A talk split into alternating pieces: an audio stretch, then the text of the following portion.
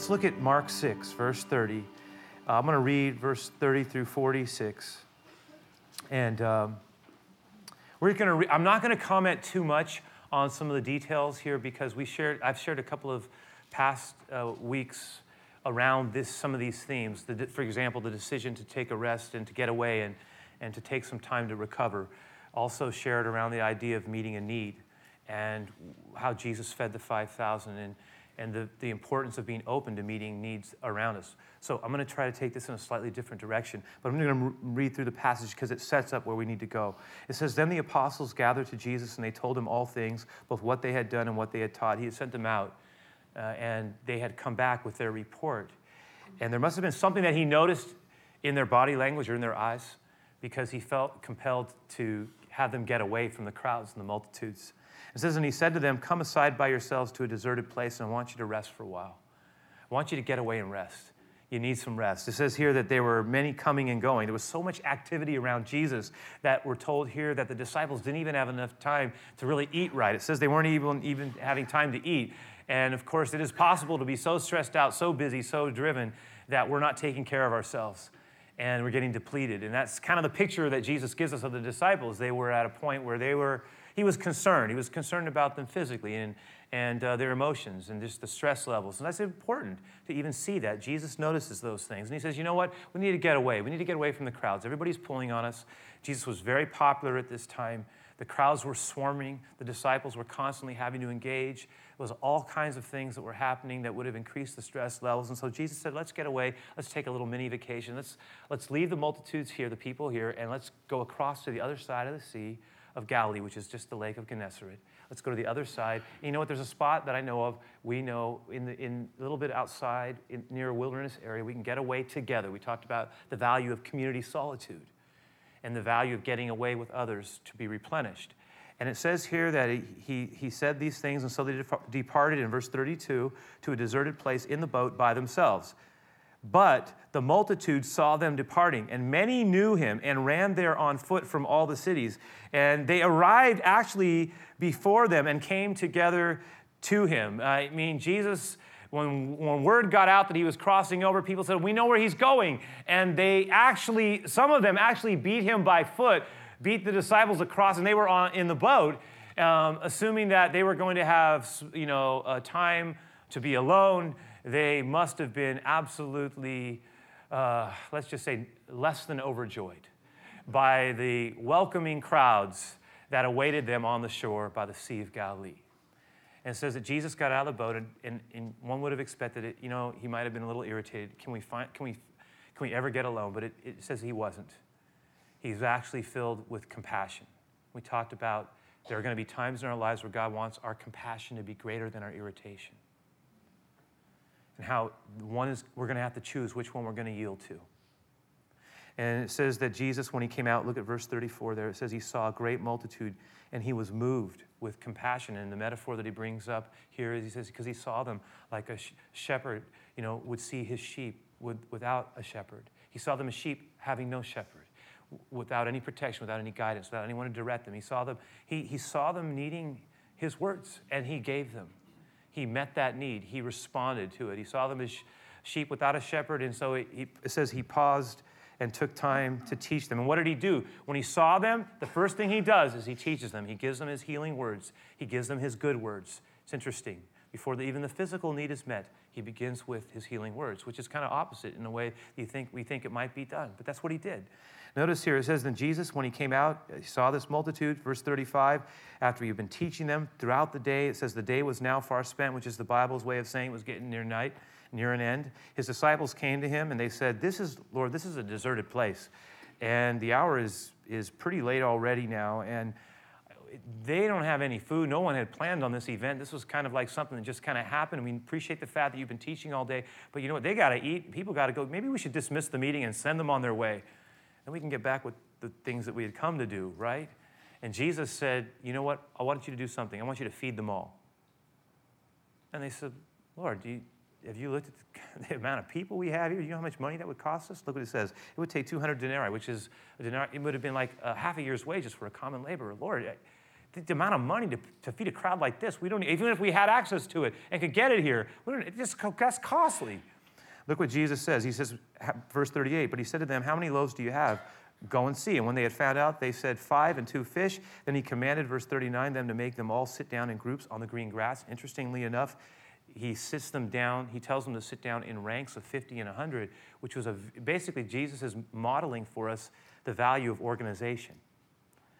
And how even this was not going to be a reckless melee. He already knew what he was going to do, but he had them organize the crowd so that they could be fed in a proper way. And look what it says happens. It says that they sat down, and when he had taken the five loaves and the two fish, he looked up to heaven and what has to be one of the most amazing miracles and works of Jesus. He blessed and broke the loaves. He gave them to his disciples, set them before them, and the two fish he divided among them all, and they all ate and were filled. And then they took up 12 baskets full of fragments and the fish that were just left over. Now, those who had eaten the loaves were about 5,000 men. That's not counting the women and the children. That was a huge group. And, you know, one of the things that stands out here, you know, is that the, the disciples never forgot this particular miracle. Of all of the recorded miracles of Jesus, it's interesting, this is the only one that's recorded in every one of the four Gospels Matthew, Mark, Luke, and John. With the exception of maybe, you know, the resurrection, which I place in an entirely different category. This is the really stood out so much that they each wanted to talk about it. And they never forgot it, they always remembered it. It was very powerfully impressed upon them this stunning thing that Jesus did. And you know what? We, we could, and it says that after he did the miracle, that immediately as eh, he, he made his disciples get into a boat. Mark tells us that he, they got into a boat, and then he sent them to the other side, to Bethsaida, while he sent the multitude away. So he scatters the crowd. He tells the crowd to go home. He sends the disciples away, and then he himself, we're told, goes up and departed to the mountain to pray. Now, we would have been able to just go, wow, that's pretty amazing. Mark's account is pretty detailed. It gives us a good picture of what transpired. But one of the values of having the other accounts is that we are given an insight, particularly in John, about something that was actually happening that this particular account in Mark does not tell us. And it really does get us thinking in a different direction about what exactly was happening there after Jesus did this miracle. Look at John 6. It says, Then those men, when they had seen the sign, this is verses 14 and 15, when they had seen the sign that Jesus did, this work, they said, This is truly the prophet, who, the prophet who has come into this world. And therefore, when Jesus perceived that they were about to come and take him, this, and if you never, verse 15, think about what this verse 15 is saying. That when he perceived that they were about to take him by force and make him king, he departed again to the mountain by himself alone. So they, they had it in their mind that they were going to forcefully make him the king. Now, if we think about this, if we look at it and we really try to uh, appreciate what is happening here, when they said, We think he is the prophet, what they were, the reason they came to that, they, we believe he is the promised one. We believe he is the Christ. We believe he is the one that has been foretold of, that is going to lead us out of this bondage we find ourselves in. Because remember, at the time, here, the, the Israel was under a degree of oppression. They were not an autonomous people. They lived under the banner of the banner of Rome was present. There were Roman soldiers in the streets. Uh, they had certain rights that other nations didn't have. But, you know, they, for example, they were given some uh, additional freedoms. They agreed to keep the contract. They had more religious autonomy than most conquered peoples did. They uh, were required, however, to pay taxes. This comes up a lot when you read the New Testament.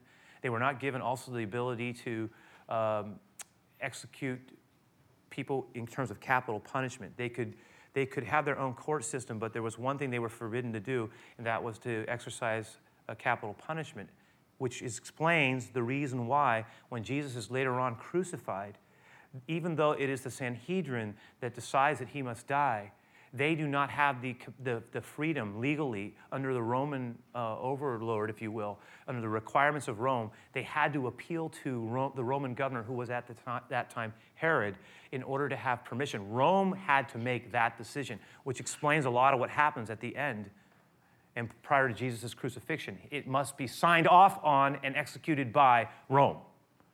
And so, but at, there was this seething anger in the people towards this Roman oppression. And there were a lot of different people who felt like, you know, we, we need someone to lead us to a point of freedom and national recovery. Where, and the rumor was the Messiah is coming. Now, the, the reason they had thought a lot about this, the one, the prophet, is because way back in the time of Moses, as Moses was getting ready to die, uh, he shares with the children of Israel as they're preparing to enter into the promised land. Remember, they had been delivered out of the captivity, the slavery of Egypt. They were on their way ultimately to the promised land, kind of had a lot of years in the wilderness, but prior to that, they had been told that they were going to be given a land of promise. They eventually get there. Moses is about to die. He's near the end of his life. He gives them his last words. And one of the things he says is he speaks into the future and he prophesies or he declares that God is going to do something in the future. He is going to raise up one, he is going to raise up a prophet. Look what it says in, I just throw this up, we're going to throw this up in Deuteronomy 18, 13. It says this. It says, it says 15, it says that, it is 13. It says that the Lord your God will raise up for you a prophet like me, right, from your midst, and your brethren, and him you shall hear. So, this idea um, in this 15th verse, this idea of the, of the promise of Moses that was given to Israel, that someday there would be one. Now, think about it. In their mind, the crowd had just, what had just happened to the crowd? Just stay with me on this. They had just been given this amazing miracle of provision. They looked and they said, Look, when Moses was there, Moses led us out of captivity. Moses, by the way, was the first one to ever work a wonder or a miracle um, on, on behalf of God. He was the first one to ever speak on God's behalf. He was also the deliverer out of the captivity. Also, when they brought the, when, he, when the children of Israel were brought into the wilderness, God provided supernaturally with bread from heaven for them. So it was what happens is the crowd is filled with this electric sort of connection around the idea that this is this this is the one this is the one we've been waiting for this is the prophet that moses prophesied here is the one who will deliver us even jesus his own band of disciples there was a man called simon who was who's known as Simon the Zealot. He was a member of the Zealot party. The Zealot party advocated the overthrow of Rome. It was in the people's mind. And so they're saying they were just waiting for God to send them that person. And now look, look at Jesus. He has the power. And it was like it spread like wildfire. And we're told here that they just they, they, they got into such a frenzy, a kind of a mob-like frenzy, that they decided we're going to take him by force and make him king. I mean, it's a really amazing thing when you think about it. It was their intention to forcibly make him their king to lead them. They said, We have the weapon, and it is you, and we will be free. So there's this idea, but Jesus would not respond. He refused to accept it. He said, I, I, won't, I am not, I am a king, but I will not be that kind of a king. I'm operating on an entirely different plan. And if you think about it, he diffuses the crowd. I mean, one of the things we notice here is that, and we don't know how he did it, we, it's not really recorded for us, but it, it implies that as this crowd is becoming mob like and, and is preparing to physically take him and make him king by force, that he must have said something and he managed to disperse the crowd. And he, what, what he said, how he said it, it isn't recorded, but one thing is clear he refused to be the king that they wanted him to be. Because he had in his mind something far more profound. He was operating on a completely different plan. It was his father's plan. And that plan, because he was the king, but that plan was for him to do something that would be completely illogical and would, it would almost seem like um, it had no power in it at all. He was going to give his life away, that he said, so that the world may live. And think about this. Um, you know, Rome, Rome is, is history. It, today, if we want to look at the glory of Rome, we see crumbling you know, pieces of architecture and archaeological sites. And we can read about it in our history books. Jesus said, Listen, kingdoms are going to rise, kingdoms are going to fall. Great nations will rise, great nations will fall. There are boundaries appointed to every people and every power and every time. God sees it all, nothing is missed. He says, But remember this God is not impressed. He says, But there is a kingdom that will prevail and it's the kingdom that I am bringing. And it's not about force, and it's not about power, and it's not about national overthrow. I will not be that king to you. I am going to be the king. I, it is a different kingdom. And if you think about it, the, the kingdom of Jesus is spread like leaven in the bread. It touches every corner of this world. It is far. Who would have ever thought it possible that the one who said that would outlive Rome by far, his kingdom touching every, every tribe, every kindred, every tongue, every nation, every continent of this world. I mean, the amazing thing is we're just a small microcosm in this place of what's happening all over the world in different places. People talking about their love for the Lord, studying Him, opening their lives to Him, welcoming Him in. His kingdom has no end. And you know what? That's amazing. It's amazing to me. We will make you king. You will be the king. I will not be your king. Not that way. So, this is the point. You know, think about it, people, because they define what? They define success on the basis of power and freedom in this world. And so they said, Jesus, you know, you, we want you to be the king that you are, that you have the power. If you think about it, that happened a lot to Jesus. Even John the Baptist, I'll just quickly allude to this. Think about John the Baptist. Some of, you, some of us remember that when he was the one who welcomes Jesus in and says, There he is, the one. Behold, he says, Behold. He, he was telling the people that I am not the one, but I am preparing the way for the one. And I'm the forerunner. That there is one coming after me whose shoe I'm not even worthy to, to latch the sandal on. I mean, when he comes, I will tell, I will declare him. And it says, then it said, John the Baptist said, Behold, there he is, the one the, the Lamb of God who takes away the sin of the world. And he made that declaration. But what's, what's interesting is if you study what happens later, John the Baptist later on is put in prison. And in prison, he's confined. In his confinement, he starts to hear reports about Jesus. And Jesus isn't doing the things that he was expecting him to do. He had his conception of what the Messiah, the promised one, was supposed to do and be, and Jesus isn't doing it. And so John starts to have second thoughts, and he has his doubts and reservations about Jesus. It gets to such a point that as he, you remember, he had declared him, he had said, There he is, but he's thinking, maybe I missed it. Maybe he's not the one. And there's this really interesting verse in Matthew 11. It says that he sends a, in, I think it's verse, it's verse three, it says he sends a delegation out and he asks this question wait a minute, are you the coming one or should we be looking for another? That was from John. And he's questioning, he's questioning whether or not he got it right. And that causes Jesus, and this is the, the, the, passage at the bottom of the handout, that causes Jesus to respond in this way. Look at this. It says, Jesus answered and said to them, Go and tell John the things which you hear and see.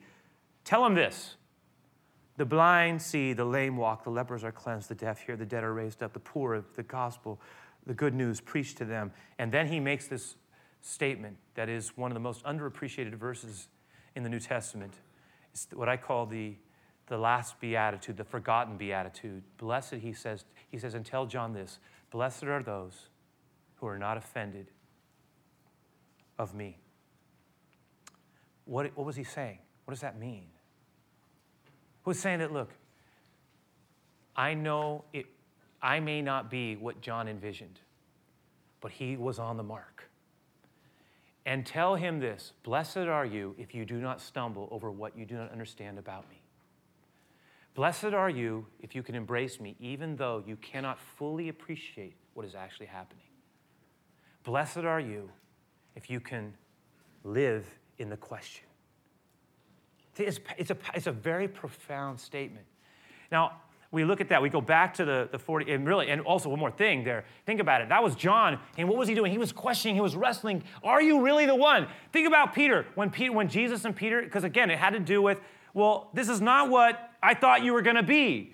We, Peter even has the same thing, because Jesus says to him near the end of his ministry, he says, You know what, guys, uh, um, I'm going to die. I'm going to go to Jerusalem and I'm going to be humiliated. And I'm going to be scourged, and I'm going to be beaten, and, and then I'm going to be crucified, and I'm going to die. And he says, I, I'm also going to tell you something else. I'm going to rise. But they got stuck on the, the humiliation, scourged part and the dying part. And you know what Peter says? No, no, Lord. We're not going to let that happen to you. That is not, that will not happen to you. We won't let it. You know what? That, and he said it with such a, no, he basically rebukes Jesus. He says, No, Lord, no, far be it from you. No, we will not allow it. That will not happen to you. That was the, that was the voice of love, but it was love that was pulling Jesus away. And you know what Jesus did? The passion of Peter's statement causes Jesus to declare one of his most fierce responses, a rebuke at a deep, deep level. And he says, Get behind me. And he says, Get behind me, Satan. You, have a, you, are, you are a trap to me, a snare to me. For you do not savor the things of God. Your mind is focused on the things of man. Basically, you care about the glory, but you do not understand. It was an attempt to pull him away from the cross, which was everything he had come to do. It's the consistent pattern. People were always trying to move Jesus into their interpretation of success and power. And Jesus steadfastly pursued something that his Father had given him, and it was our gift. Notice it says at the last two verses of Mark 6 that it says immediately when he made it, it says that after the miracle was done and after they tried to make him king by force, Jesus basically says, No, it's time for you all to go. He has disperses the crowd. What always interests me here is that after Jesus makes the multitudes go, he says to the disciples, who we may assume were also caught up in the glory of it all, he says, You know what? You also need to go. In fact, you need to get in the boat and go to the other side, and I'm going to go alone and pray. Because you know what? You're not helping me right now. You need to go. So row that boat away from me, right? It's almost like, you know what, you're not really helping me because it, uh, it, was, it was such a, a, a, it's like, it's like when there's an attempt to undermine what, what was already hard. You know, this, so, okay, here in the minutes we have left, let me quickly submit some things. I'm going to suggest that, and, and this applies directly out of what happened with Jesus. They wanted to make him king. Well, they wanted to do it by force.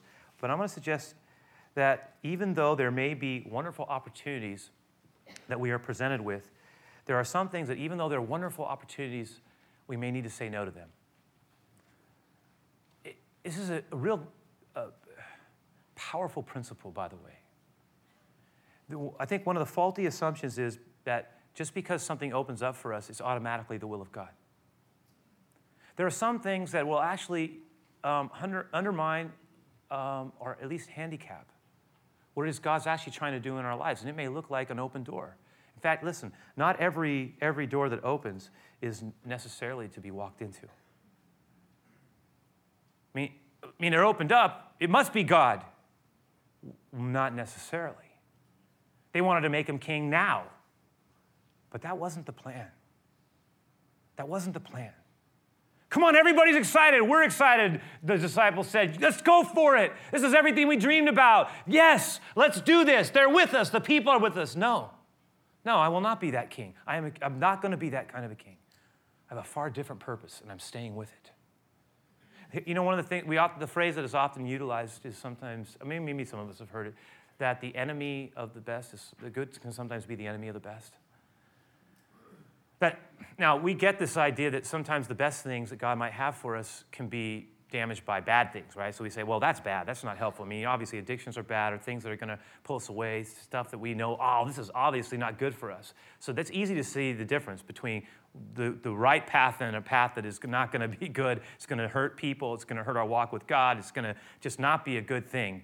We can see that those decisions are pretty, that the bad is the enemy of the, of the best things, but the good. There are some things that are competing goods. It's not like one's bad it's just that we have to choose. And sometimes if we try to do everything, we'll, we end up doing nothing well. We dissipate our focus. One of the key things that the Lord teaches and models for us is the power of focus. And not simply just doing everything just because it opens up. There are some things that actually, even though they may be, they're listen, they may not be bad. They may actually be good and appealing, but they may not be the best way for us. But surely the door is opened up. It must be God. Not necessarily. There is the value of really sitting with things, praying with things, especially crucial key decisions that have huge impact in our lives. Well, we're gonna, because you know what? Sometimes, I mean, how many times do we see good things being pursued? I'll tell you, a lot of those things look, can look like success. But what do they cost? What does it mean for the overall purpose of God in our lives? How does it affect us relationally? How does it affect the people we love and are committed to? What about our growth with God? What about our relationship with the Lord? How's that going to be affected? What about the things that are happening, the growth that's occurring? We're going to just throw that out. Well, we, it, it may be a good thing. Is it the best thing? See, and I'm not saying that there's clear cut. People say, well, can't you just give us like the exact rule so that I can apply it every time, almost like it's science? And I'll say, it's actually following Jesus isn't like, and, and, and living life with God is not science, it's art. It's, it's wrestling with things, it's praying with other people who are also moving, seeking to move forward with God. It's being honest, it's asking questions, it's checking our emotions. It's not just going for first move. It's not necessarily saying, I'm going to push through this thing because the door opened up, even when I was asking maybe for it. I still need to double check this. There are things that God, there is a way to live that is wise in the eyes of the Lord. We will be kept, many, many times I think we, under, we, we may actually hurt the overall purposes of the Lord for our lives because in our zeal, in our impatience, we're not thorough in the examination of our own heart before the Lord. And it's not like God's going to get mad at us. It's more like we're undercutting his desire to bless us in the longer haul. Okay, secondly, and this is going to be in the form of a question, and it flows out of this study. But the question I ask is this Can we still love Jesus even when he refuses to do what we want him to do? Now, they say, We want you to be king. He said, No, I'm not going to do it that way. And I think a lot of times people, you know, because the people were fickle. I mean, they, he did wonders for them. He gave them their miraculous provision. And so they loved him because he did what they wanted. Right? So it, it's, how can I say it? It's easy to be grateful when we get what we want. Thank you. You're awesome. Give me, give me, give me. Give me what I want. But there is a point, and I, maybe that's pushing it too far, but there is a point where we have to see, we find ourselves in situations in life where we are not, where God is not cooperating. He is refusing, he is not cooperating on our time frame, on our provision, what we want, what we've been asking for. Come on, God, I mean to deal with you. I honor you. You take care of me. It's just how it works. You provide. Where are you? Show up. I'm, I'm disappointed with you. Disappointed with you. You got to hold up your end. See, the question of will we love the Lord not when, we, when He's blessing, but the question is what will our love, look? can we love Him when we're not getting what we wanted? There was a moment where Jesus stopped doing the miracles. He started saying things like, you know what, if you're going to come after me, you're going to have to take up a cross and follow me. He started saying things like, you know what, you're actually going to have to make a decision. Are you really committed to me? You know what happened? The crowds melted away to the point where Jesus turns to the rest of his core followers, his disciples, and he asked, Jesus ask them this question. Think about it. Think about the vulnerability of it, the humanness of it. He turns to them as the multitudes no longer are there. And many of them are saying, You're not what we thought you were. We reject you. And Jesus turned to his disciples, and says, Will you, will you also go away? And Peter you know, he was capable of saying some really foolish things, but he also had this ability. Oh, fabulous Peter, because you know what he says? He says, Lord, I think I, I'm putting this part in. I think I speak for all of us. But if not, here it is. Where are we going to go? You have the words of life. This we believe. We're not going anywhere. See, the Lord, the, there are times where it's hard to love God because we think that He's not coming through. That's when it matters the most. That's when the real growth takes place. That's where the real seeds are laid. How do I know God is good? Because He gave us His only begotten Son. God is good. He can't give anything more. He gave everything He had. Jesus went all the way. He didn't quit. He could have been king without the cross. He did it for me. He did it for you. He did it for us. He gives. God's a giving God. That's why we say He's full of grace. It, let me tell you, let me say, at the end of the day, we're always better keeping God close as our friend. Don't make it, don't push him away. We need, welcome you. Lord, I don't understand, but I know you love me. I don't see the big picture, but I know you care. I know you don't control people, so I can't control. I know this world is broken. We're going to have bad things happen at times. I don't understand it how it all works, Lord, but I know this. You love me, and I love you. And I got a promise with you. You'll never leave me nor forsake me. It's a great thing. Last thing I'll say, it's also a form of a question. Can we ask the Lord and share with him our requests without becoming demanding? Can we ask Jesus for things without becoming demanding? Because there's a fine line between asking with a kind of a passionate conviction, you know, this idea of ask, seek, and knock, and, and believe and have faith and claim, which I believe that there are times where the Lord will call us to take a position of faith. No question about it. There are times where the Lord will put in our heart that I must pray, I must believe. But you know what? There's also a danger at times from allowing our faith to become a point of presumption where we start to dictate to God how He's supposed to show us that He loves us. And there's a point where we can actually begin to, to use it as a condition for our allegiance. Now, we don't say it, but it's actually based, our attitude reveals it and we say, Lord, you know what? You know, you come through for me, I'm with you. This idea of, of allegiance, sometimes or as a verification of our spirituality. And I want to say that, that although it's good, faith is a good thing, and to claim something, the power of word, the power of believing the Lord for something, claiming a promise, good thing. But you know what? There's also a value in humility and submission. And I'll give us a verse that closes everything up and wraps it up. And it was something that I, that, ha- okay, I was last night after Saturday night service, I went home and I was thinking about this message. I was thinking about this word and this ending. And I was sleeping, like I was, wasn't totally sleeping, obviously, but I was thinking, and all of a sudden a verse came to my mind. Philippians, the, I, I knew the verse. It wasn't like it was just a random selection. Philippians 4, 6, and 7 came to my mind. And, um, you know, I'm not, I'm not going to say, I'm not saying that was God. And I'm not going to say it wasn't. I know this it's a word for us to hear. Let me look at this. Look what it says. Think about what we just talked about. Be anxious for nothing. How we doing? Be anxious for nothing. But in everything by prayer and supplication. What is, you know what? A lot of times we, this, what is supplication? Prayer is asking God for something. There's many different kinds of prayer. We can offer God thanks. We can offer God, we can pray for someone else. We can pray on behalf of someone else. We can praise God. That's prayer. We can just talk to God and listen for God and just be, but you know what? Supplication has, think about supplication. What's the, what's the root word there? Supply. It's basically saying, God, I ask you to supply this need of mine. But it's more than that. It actually, if you look at it, the word implies humility. It's a beseeching, it's not a demand. It's not, God, give me. I'm not saying there's not a time, but I'm saying this prayer is be anxious for nothing, but in everything by prayer and supplication. Lord, I pray that you would and the word itself carries with it the connotation of a bended knee.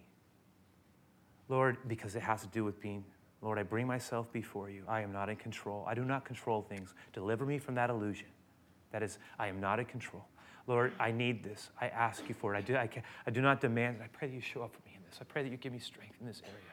I pray that you would help help me, Lord, not to get an angry heart in this way. Don't let, Lord, I need, I have a need. I need you to show up for me. I ask you. I ask you. I, I come before you. I demand nothing. It's not a condition of service. I bring my heart before you. See what I'm saying? It's, it's that. What does he say? In everything by prayer and supplication with thanksgiving. Don't forget the gratitude. With thanksgiving. Let your requests be made known to God. And you know what will happen, he says? The peace of God, think about this. The peace of God, it's not of man. It's the peace, in other words, it's not humanly, humanly manipulated stuff. It actually comes from God, will fill, guard. The word is guard. Guard what? Guard our heart our affections, our ability to love, um, the anger. It will guard us, our heart and our mind. And how much stuff happens in the mind? How much of our issue is right here in our thought life? How much of the things that set us back, that keep us bound up? How many things that make us afraid of things? How many things that paralyze our ability to hope and have faith with God, to trust Him, to walk with Him, is connected to our mind? You see this idea? Bring God in the picture. He can do amazing things in our lives. He wants to be our friend. He is the one if we will be open and let Him. If we will open and let Him. That's what we want. And so, Lord, I, I ask you on this day, you know, and, and Lord, before we, we close our service out, and we are going to have our, our time to just listen with this song on this closing time of offering. But you know what? I ask you that you would work these things into our hearts. A lot of it has to do with our expectations, Lord, and um, our assumptions. And I pray that you would remind us, Lord, not to simply be a kind of a person that only f- is loyal to you when it's all going our way. Teach us, Lord, to trust you in the difficult places, in the questioning places, in the disappointing places. And even more than that, Lord, I ask that you would help us to just be able to draw from you the grace and the strength that you want to pour into our lives. So many of our battles, so many of the things, Lord, that are maybe even spiritual at, at a root level, that are designed to pull us backwards, Lord. We want to live this life because for you, and we want to be a blessing. We want to be a life giver, not a death dealer. We want our words to be life giving. We want our attitudes to be something that speaks of your reality, Lord. If we're going to get ourselves stuck in a place, Lord, let it only be for a little while and get us out. Break us free, Lord. We pray for our, our um, tomorrows, that you would fill them with your goodness and grace. Help us, Lord, to be the light and the life you've meant us to be. Lord, help us to think about serving you not just for heaven, but for it was, that's a great gift, but for here, now, on earth. This your kingdom come on earth, on earth, in our lives, in the places we walk, in the people we talk to, on the jobs that we serve in and work around, Lord. Just fill our lives with your goodness and grace. Let us to be open, Lord. We pray for this. We pray for this. Truly we do. In Jesus' name we pray. Amen.